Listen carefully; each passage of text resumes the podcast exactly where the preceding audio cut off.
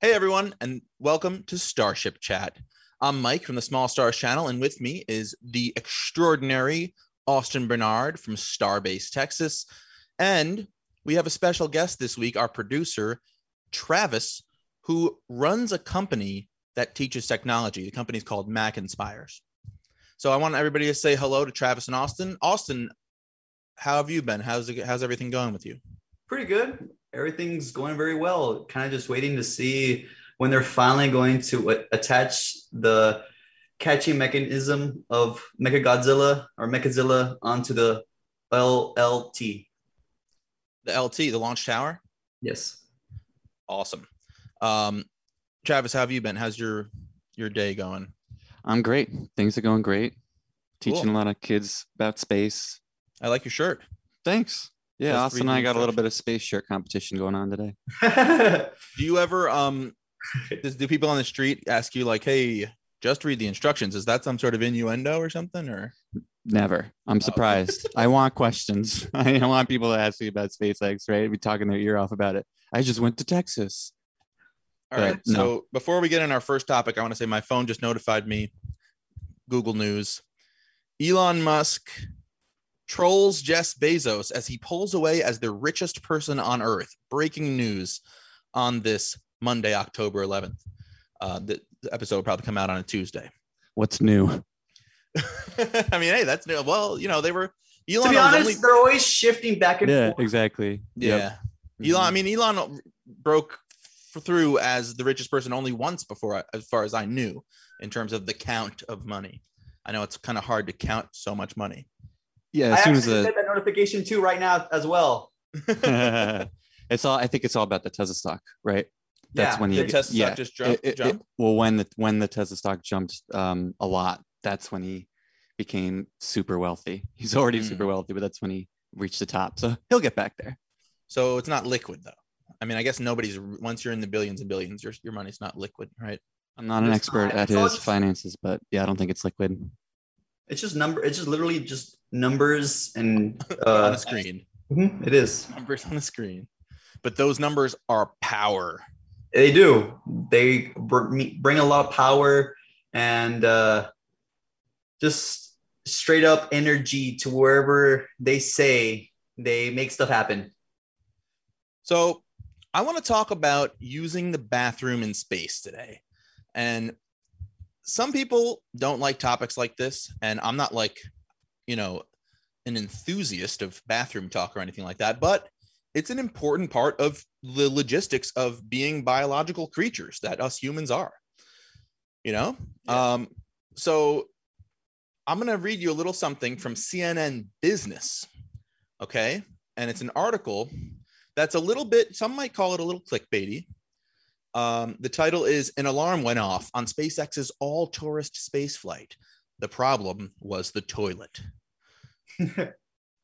So, um, I didn't even know about this. Yeah, well, as Jared Isaacman and his three fellow crewmates were free flying through Earth's orbit, shielded from the unforgiving vacuum of space by nothing but a thirteen-foot wide carbon fiber capsule, an alarm started blaring.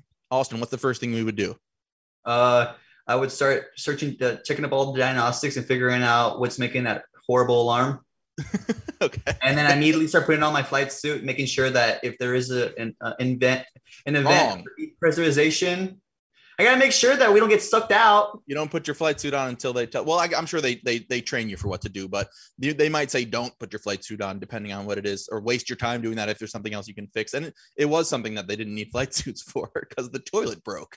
Um, So no, I, uh, but that's, that's, it was kind of a trick question. Just, I, I thought you might just say something funny, but that actually first was the correct answer. I would do the diagnostics.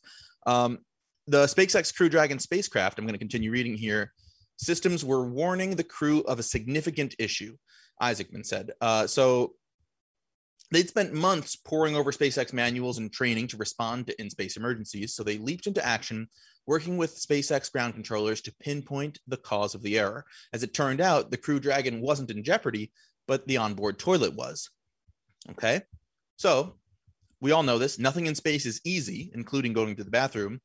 And in a healthy human on Earth, making sure everything ends up in the toilet is usually a matter of simple aim. But in space, there is no feeling of gravity. There's no guarantee that what comes out will go where it's supposed to go. Waste can and does go in every possible direction. To solve that problem, space toilets have fans inside them, which are used to create suction, just like a vacuum. Essentially, they pull waste out of the human body and keep it stored away. Now, those are the words from C N N Business, their article. My, my mouth is open. I'm disgusted. From, oh, uh, yes. Shock. Suction cup. Yeah, well, I don't think you're supposed to touch the vacuum to yourself. Uh, but so pulling waste out of the human body is like a weird way to think of it. But, uh, you know, I'm envisioning like a tube that goes like up to your bum and then it goes. Yeah. Yeah. There you go. A bum vacuum. Um, so anyway, the Crew's Dragon's, the Crew Dragon's waste management system fans were experiencing mechanical problems. That's what tripped the alarm the crew heard. Uh, Scott Kidd Poteet, Uh, who was one of the Inspiration four mission directors, uh, tipped reporters off about the issue in an interview to C B S, uh, but he didn't say that there was any disastrous mess or anything like that. When asked directly about it on Thursday, and I think this is last week or even the week before, um, this is not like the this week thing, uh, Isaacman, Isaacman said, Isaacman, who was, was in space, Jared Isaacman, uh, said, "I want to be one hundred percent clear, there were no issues in the cabin as it relates to that." Uh, but Isaacman and his fellow travelers on the Inspiration four mission did have to work with SpaceX to respond to the problem during the three-day stay in orbit. And here's where I think it gets a little bit interesting. Um, during their stay in orbit, they had numerous communications blackouts, which is why it's really important to, to do training. And that's why I asked you earlier, Austin, what you would do. Like they have to, it's kind of amazing that they have to train to know what to do without being able to ask ground support what to do if they're in a, in a place where they can't communicate with ground support, right? Um, so they said that there, there's probably somewhere around ten percent of the time on orbit that they had no communication with the ground, and uh, they were a very calm and cool crew during that. This is what Jared said. Um, so he, and this is important too, Jared said that mental toughness and a good frame of mind and a good attitude were crucial to the mission. Uh, and I love that because that's how I feel about everyday life on Earth, that like, That, that applies, you know, mental toughness and a good frame of mind. Like I try to walk into situations with, you know, as an optimist, so I don't, you know, ruin any chances of, of things going right just by having a bad attitude. Uh, so anyway, uh, that's, I guess, all that really happened. Um, he also went on to say the psychological aspects is one area that you can't compromise on uh, because there are obviously circumstances that happened up there where if you had somebody that didn't have the mental toughness and started to react poorly, it could have really brought down the whole mission.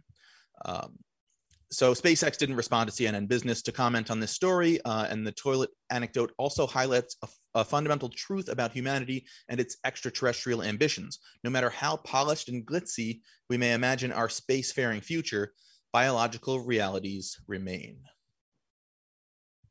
It's true. Uh, so he, then they went on, well, C N N Business went on for a, to do a quick history of using the bathroom in space, which uh, was a little bit interesting. Uh, Isaacman, Jared Isaacman, was, as numerous astronauts before him, bashful when it came to discussing the toilet situation. "Nobody really wants to get into the gory details," Isaacman said. "But when Inspiration four crew talked to some NASA astronauts, they said that using the bathroom in space was hard, and you've got to be very, what was the word? Very kind to one another." Uh, and right now, I'm just imagining the three of us in a Dragon capsule and how I would feel about uh, asking for help or something, or, you know, like, I don't know. Well, you know, it's, it's, you know, it's a tough situation. To me, isn't isn't the toilet like just like on the ceiling of the capsule inside no, the Crew Dragon? I don't think so. The ceiling is the hatch. Oh, yeah, it is a hatch. It's a cupola. Well, that's a cupola. Never mind, I forgot. I heard it is above the seats. Oh, it is. Yeah, that's what or I maybe heard. Maybe it's like stowed there, or so. Yeah, so, always... so it is. It may not be directly above, but it is. Yeah, above to them. The side of the. the so it is the sort of like a, hatch. Above them. Yeah. My my uh, I guess. idea uh, idea image of my in my head of what I assumed the toilet situation on Crew Dragon was is you're kind of just like floating right above everyone as they sit down, and it's kind of like this awkward like Like, imagine me upside down looking at you guys being like, hey, how's it going? And then just going. Yes, that's some real comfort level. Yeah. And like, what, like all seriousness, like when it comes to, you know, scaling this up, right, to maybe something like a Starship. Um, it's just interesting to think about, like the, the, com- the commercial tipping point of like people being comfortable with, well, what if I have to go to ba- the bathroom during this trip? During a three day like, trip. I, yeah. yeah. Like some people, you know, don't even like go into the bathroom, like outside of their, their home. Right. Let alone like, yeah. what if they want to no public bathrooms? Yeah. It's a rule many people have. It's true. I'm, I'm gonna be honest. Actually, You're one of those people? Say it. Yeah, I, I don't go to the restroom outside my house. That's okay. That's okay. We're not gonna, you know, I, I do, but um, you know, everybody to each his own. You know, nobody's nobody's nobody cares. It's like, to me, like if you know the toilet situation, like three days is one thing, but imagine like an eight month trip to Mars. I think you'll be going to the bathroom outside of your house on your eight month trip to Mars, Austin. I would, I would. Oh, it's like outside my house, outside my entire planet. Exactly. So they're practicing now. I have to buy like a vacuum, start practicing. I'm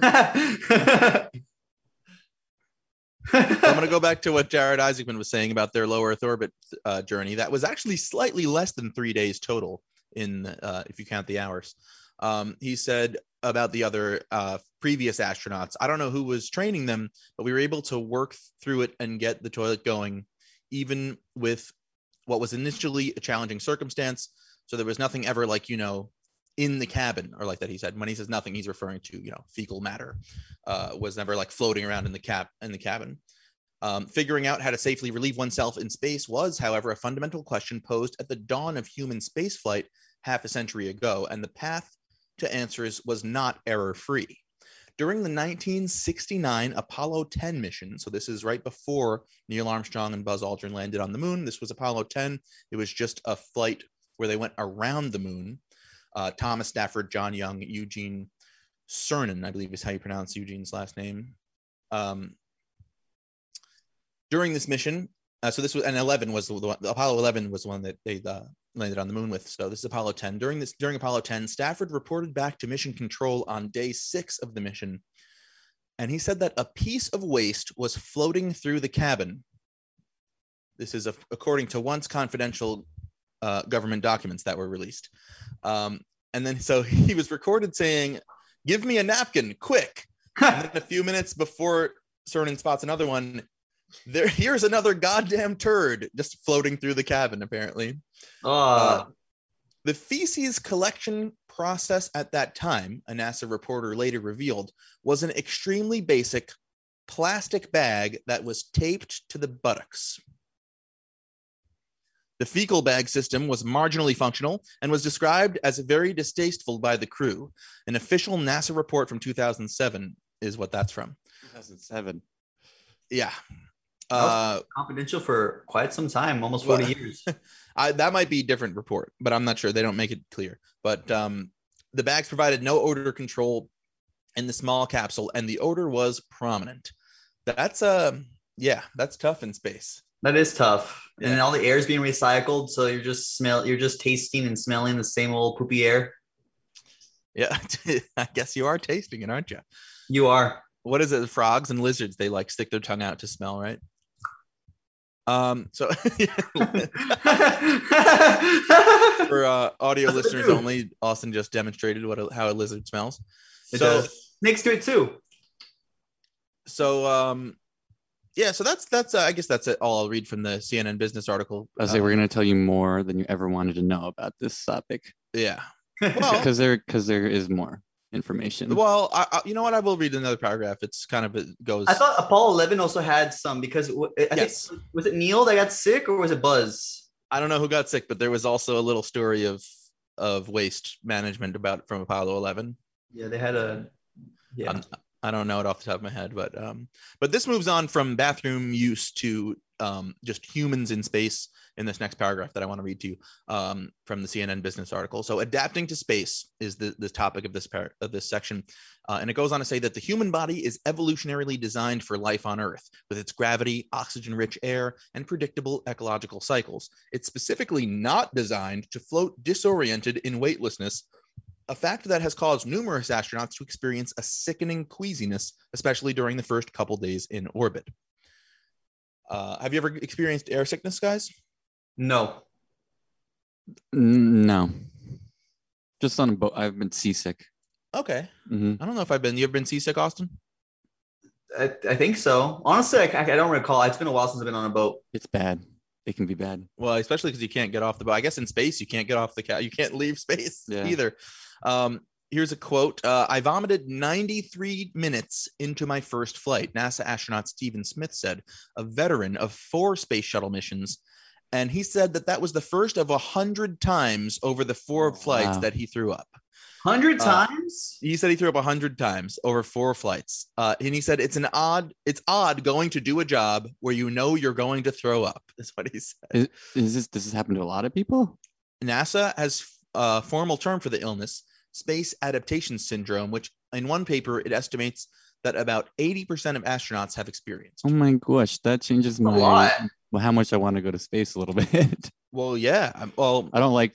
Yeah, the worst feeling ever is, it's like when you have that queasy feeling in your gut, when you you you, you can like you taste the saliva coming up, and you're like, "Oh, am I yeah. gonna throw up? Am I not gonna throw up?" Oh, yep. Um, I I don't really get air sick or seasick, but I do get car sick pretty bad. Uh, if I if I'm like reading, you know, I gotta keep my eyes on the keep my eyes front. If there's like turns and stuff. Yeah, this podcast could be called Let's let's really think about if you want to go to space. This episode. Yeah. Are you sure like, you want to go to are space? You sure you really want to? Because I really, really, really want to go. I really and I, I and, I, and I think I re- and I think I will. Yeah. But yeah. eighty percent. That means that one of the three of us is definitely going to be barfing well, like, let the me, whole time up there. I don't know about the whole time. Not the whole time. It's, it's every ninety minutes. The moment, the moment we get up there and we start feeling how it is like to just free float, that's when we start like our body's just like ooh. I think the three of us should take a flight in the Z O G simulator and have a do a podcast in the plane. You know what they call it, right? The, the Z O G podcast? No, the the, the pute. The vomit. The vomit comment. Yeah, yeah. yeah. All right, so I'm going to read on here. Isaacman, because this is, you know, the space adaptation section isn't done here, and that, that that'll be the end of this article. But uh, Isaacman said that during the Inspiration four mission, he didn't feel the urge to vomit, but adjusting to microgravity can be uncomfortable. It's just Uh, this pooling in your head, like when you hang upside down on your bed, he told C N N Business. Uh, oh, that's weird. Yeah, well, yeah, but and and you can even see astronauts; their heads seem a little bit bigger, what uh, and their body, their like ankles get smaller. You know what I mean? And then when they come back down to Earth, they, you know, they their ankles blow up to like big old balloons because yeah, the blood all goes back sense. down.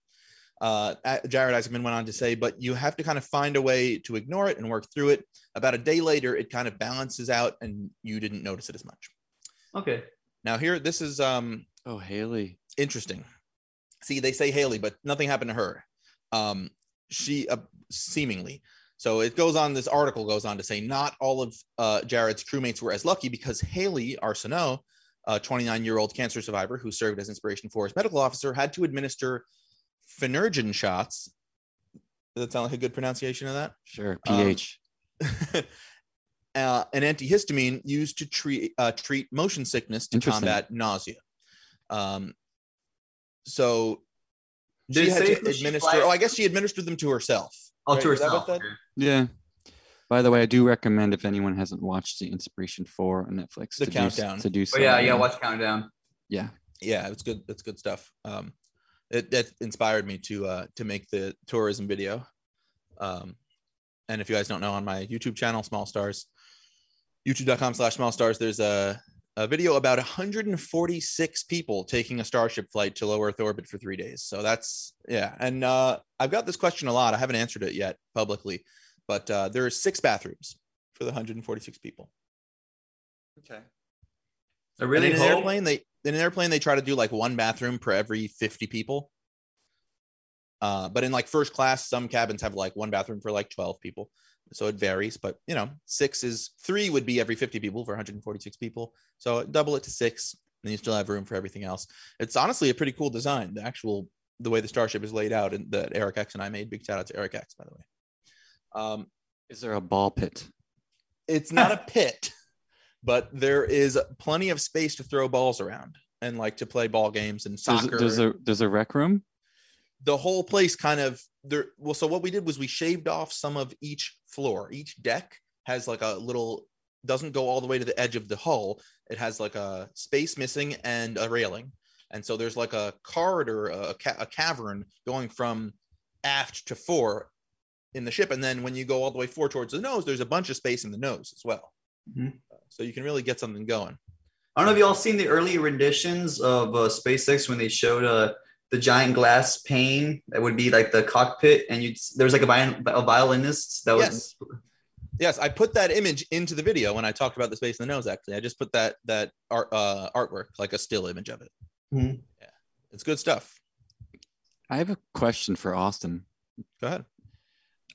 Austin, do you do you have an idea of what you would want to do when you get to Mars? Um, to be honest, yeah. Um, well, right now I'm studying engineering, but I'm kind of one. I'm also picking up a few skilled trades. So uh, I haven't posted this at all, but I'm learning how to weld right now. I'm also trying to learn how to become a, an electrician. And not like accredited. I have a few friends that work at SpaceX, so like they on their spare time are is te- they're teaching me their skills. So I don't know. I'm just trying to like. I really don't know. I really don't know what per se I want to do on Mars. It's just all I do know from what Elon has said that it's going to be a lot of work, and we're going to have to build a base. So you know, just build a base. You know, I think actually having a photographer would be really useful. I would like to. Do, I would document it, but at the same time, everyone has yeah. to do. Share so I would I would like build a base, and then on the spare time, like you know, when we have like our thirty minute break time, I'll, I'll walk around in my space in my my E V A suit, and I go. I was gonna say I could just picture you welding, like sparks are flying, and then you like look up and pull your helmet forward and like pull out a camera and take a picture. I would do that. I honestly would do that. That's good stuff. Good question. Cold welding too. The um my uncle was a photographer for the Navy, so sort of reminds me of that. Like even the military has, you know, professional photographers for various reasons. So I could imagine, you know, the team wanting m- multiple reasons for a photographer to be around. I would, especially I would, one that can weld. Exactly. I would hope so. Yeah, Austin. To be honest, to be honest, to be honest, like if uh Elon randomly like told me you're like going to be on the first crew to go and like just start training right now, I'd, I'd be like, well, let's go. I wouldn't I wouldn't even say no. I just let's go. I'd be super nervous. It's, it's so random. Like, and I know it's a very random like statement. I would I would go too. And so here's my question. I'd go if you go.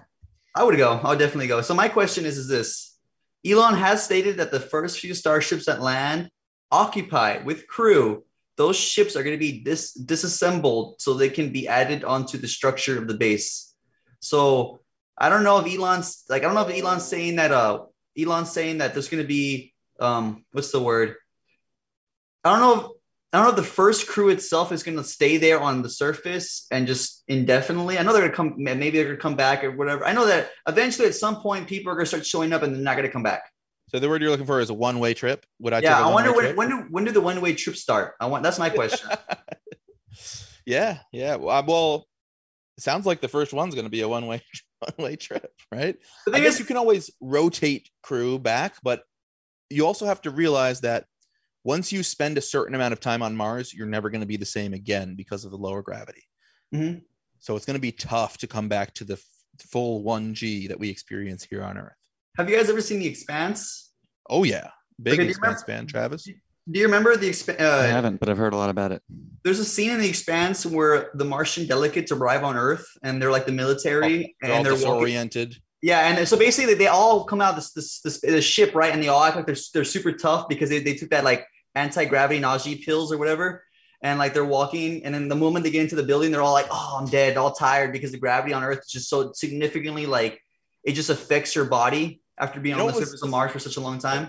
And they, yeah, and they were like born on Mars and probably spend their whole, n- never set on foot on Earth at all, ever. Mm-hmm. And you know what's really interesting about that scene to me was the sunlight was an issue for them too, that the sun was just n- the naked sun. It's not completely naked because of the Earth's atmosphere, but being that much closer to the sun was too bright for them, you know, because the Mars is farther from the sun. That's an Amazon series. Yeah. Cool. Yeah, it's on Amazon. Uh, The Expanse. Highly, highly recommend. Um, I say, I always tell people, like, the first season, or even, you know, especially the first episode, can be a little tough to get through because it's a little bit corny, and there's like weird, like, blue lighting because they're on Ceres station. Like this, the space station lighting is a little weird, uh, but it's super cool to imagine humans just like occupying an asteroid. Yeah, I love it. The, the, the Starship designer says the lighting's no good. I guess um, I shouldn't say asteroid, by the way. I'm going to correct myself. Ceres is a dwarf planet, you know. Um, And it, it's spherical. It's that big that it's spherical. So, fellas, I think we have to wrap up. Uh, if you guys at home or in your car or whatever are listening or watching this and you're thinking, damn, I want more, um, well, let us know. Tweet at us. And um, we're going to make these longer and longer, hopefully, if it becomes possible and successful. So share this with your friends. Tell people you liked it. If people like space, maybe they want to listen to us talk about space stuff as well. Tell us what you want to hear. Exactly. Tell us what you want to hear. We're going to open up an uh, a um, functionality for people to actually uh, drop us questions so that we can talk about things that viewers want us to talk about on Starship Chat. And um, with that, I'd like to start the sign off. So I've been Mike from the Small Stars Channel. I'm Austin Barnard.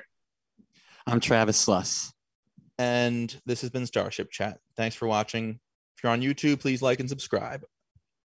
Peace.